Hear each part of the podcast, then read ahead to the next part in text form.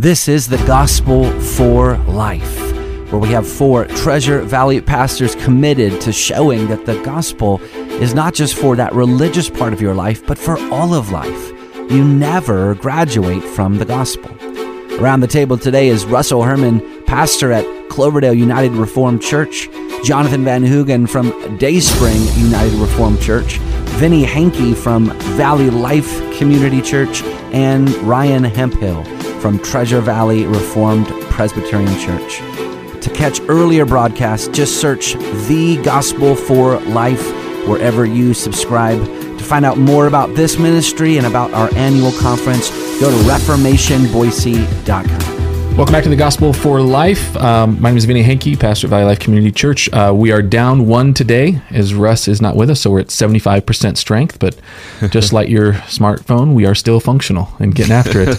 Uh, we're in a series on the resurrection. Uh, we've been talking about this uh, quite a few days now, and, we know this is after Easter, but uh, we would remind you of what Paul reminded the Corinthians in chapter 15 that this is of first importance, that right. whatever else you think Christianity is about, it is about the resurrection of Christ, that Jesus died but didn't stay that way. Mm-hmm. And so we've been spending time throughout the gospel narratives working through uh, the different aspects and, and pieces of this resurrection story. And today we're going to be in John chapter 21, uh, looking at uh, the continued effects of Jesus' resurrection on the disciples. In John 21, we, we read, After this, Jesus revealed himself again to the disciples by the Sea of Tiberias, and he revealed himself in this way Simon Peter, Thomas called the twin, Nathanael of Cana in Galilee, the sons of Zebedee, and two other disciples were together. Simon Peter said to them, I am going fishing. And they said to him, We'll go with you. They went out and got into a boat, but that night they caught nothing. Just as day was breaking, Jesus stood on the shore, yet the disciples did not know that it was Jesus. Jesus said to them, Children, do you have any fish? They answered him, No.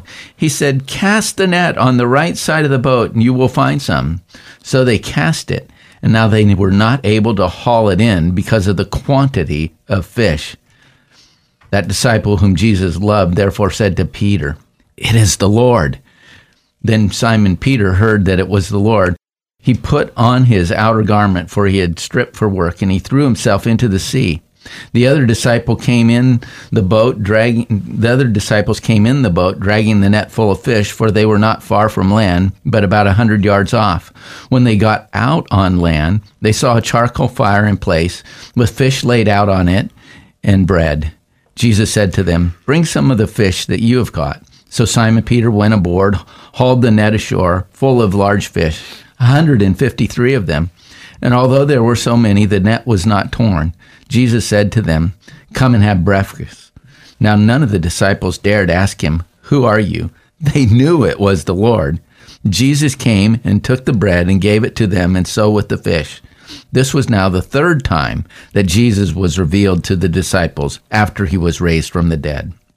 When they had finished breakfast, Jesus said to Simon Peter, Simon, son of John, do you love me more than these? He said to him, Yes, Lord, you know that I love you. He said to him, Feed my lambs. He said to him a second time, Simon, son of John, do you love me? He said to him, Yes, Lord, you know that I love you.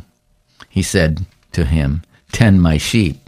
He said to him the third time, Simon, son of John, do you love me? Peter was grieved because he said to him the third time, Do you love me? And he said, Lord, you know everything. You know that I love you. Jesus said to him, Feed my sheep. Truly I say to you, when you were young, you used to dress yourself and walk wherever you wanted. But when you are old, you will stretch out your hands, and another will dress you and carry you where you do not want to go. This he said to show by what kind of death he was to glorify God. And after saying this to him, he said to him, follow me. Hmm. So we've got this wonderful story of Peter's restora- restoration. Got Jesus appearing and performing a, a, miracle that harkens back to the beginning of the Gospels when he first called the disciples. What do you guys think are some of the big implication of, of John 21 and the resurrection story here? Well, um, I think one of the things that uh, we see is just the the power of, of Christ in you know he's the disciples here, you know, as Jonathan off air, you were kind of remarking how, you know, the they're they're there in Galilee, kind of you know as Jesus had said to meet him there, and they're sitting together, and Peter just all of a sudden says, "I'm going fishing." You know, it's kind of like he he kind of just needed to get his mind off of the events and things, and he's harkening back to his livelihood back before he was called, and Yeah. and uh, just gonna immerse himself and, There's and a get away certain a little leadership bit. quality to Peter. Sometimes it's not always good, but you know right. he's you know so so all the other disciples say, "Well, we'll go We'll, we'll with go you." with too. you, yeah. Every and- men's ministry favorite verse right here in right, 21. fishing.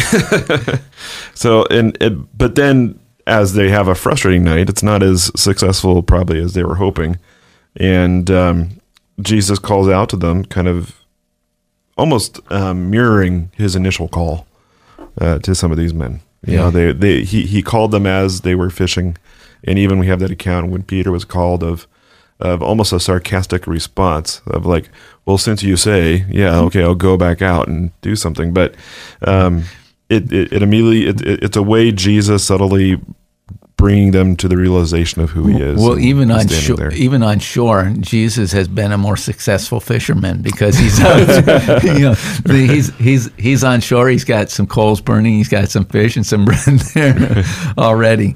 Um, you know, the I think that you know, take one of the takeaways from this passage too is a, a reminder of the multiplicity of Jesus' uh, appearances. Yeah. Um, you know, we're coming to the end of the, uh, this week when we've been talking about the appear, the resurrection appearances of, of Jesus, but there's been a multiplicity of them over a period of time. Um, you know, Jesus Jesus would appear to his disciples. We're told that this was the third time that he's appeared to a group of disciples. He's appeared to individuals. He's appeared to, to groups. They were told to go to you know the the the message of the angel on on the first Easter morning when he met with the women was tell his disciples to go into Galilee there I'll meet them. Jesus who meets the women says to the women tell his disciples to go into Galilee there I will meet them.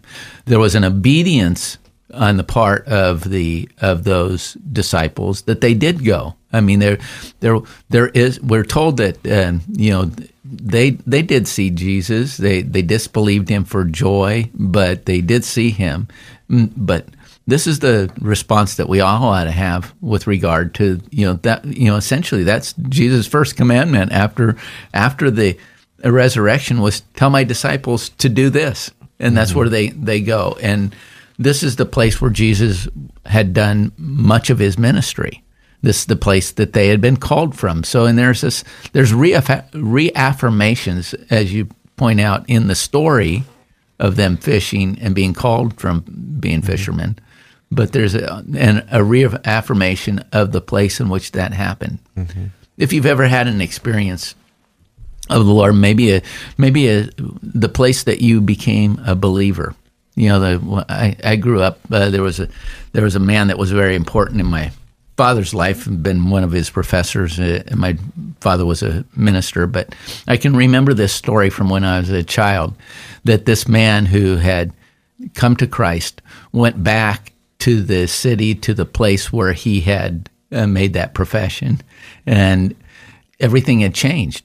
But he gen- he he found himself in a parking lot where this occurred.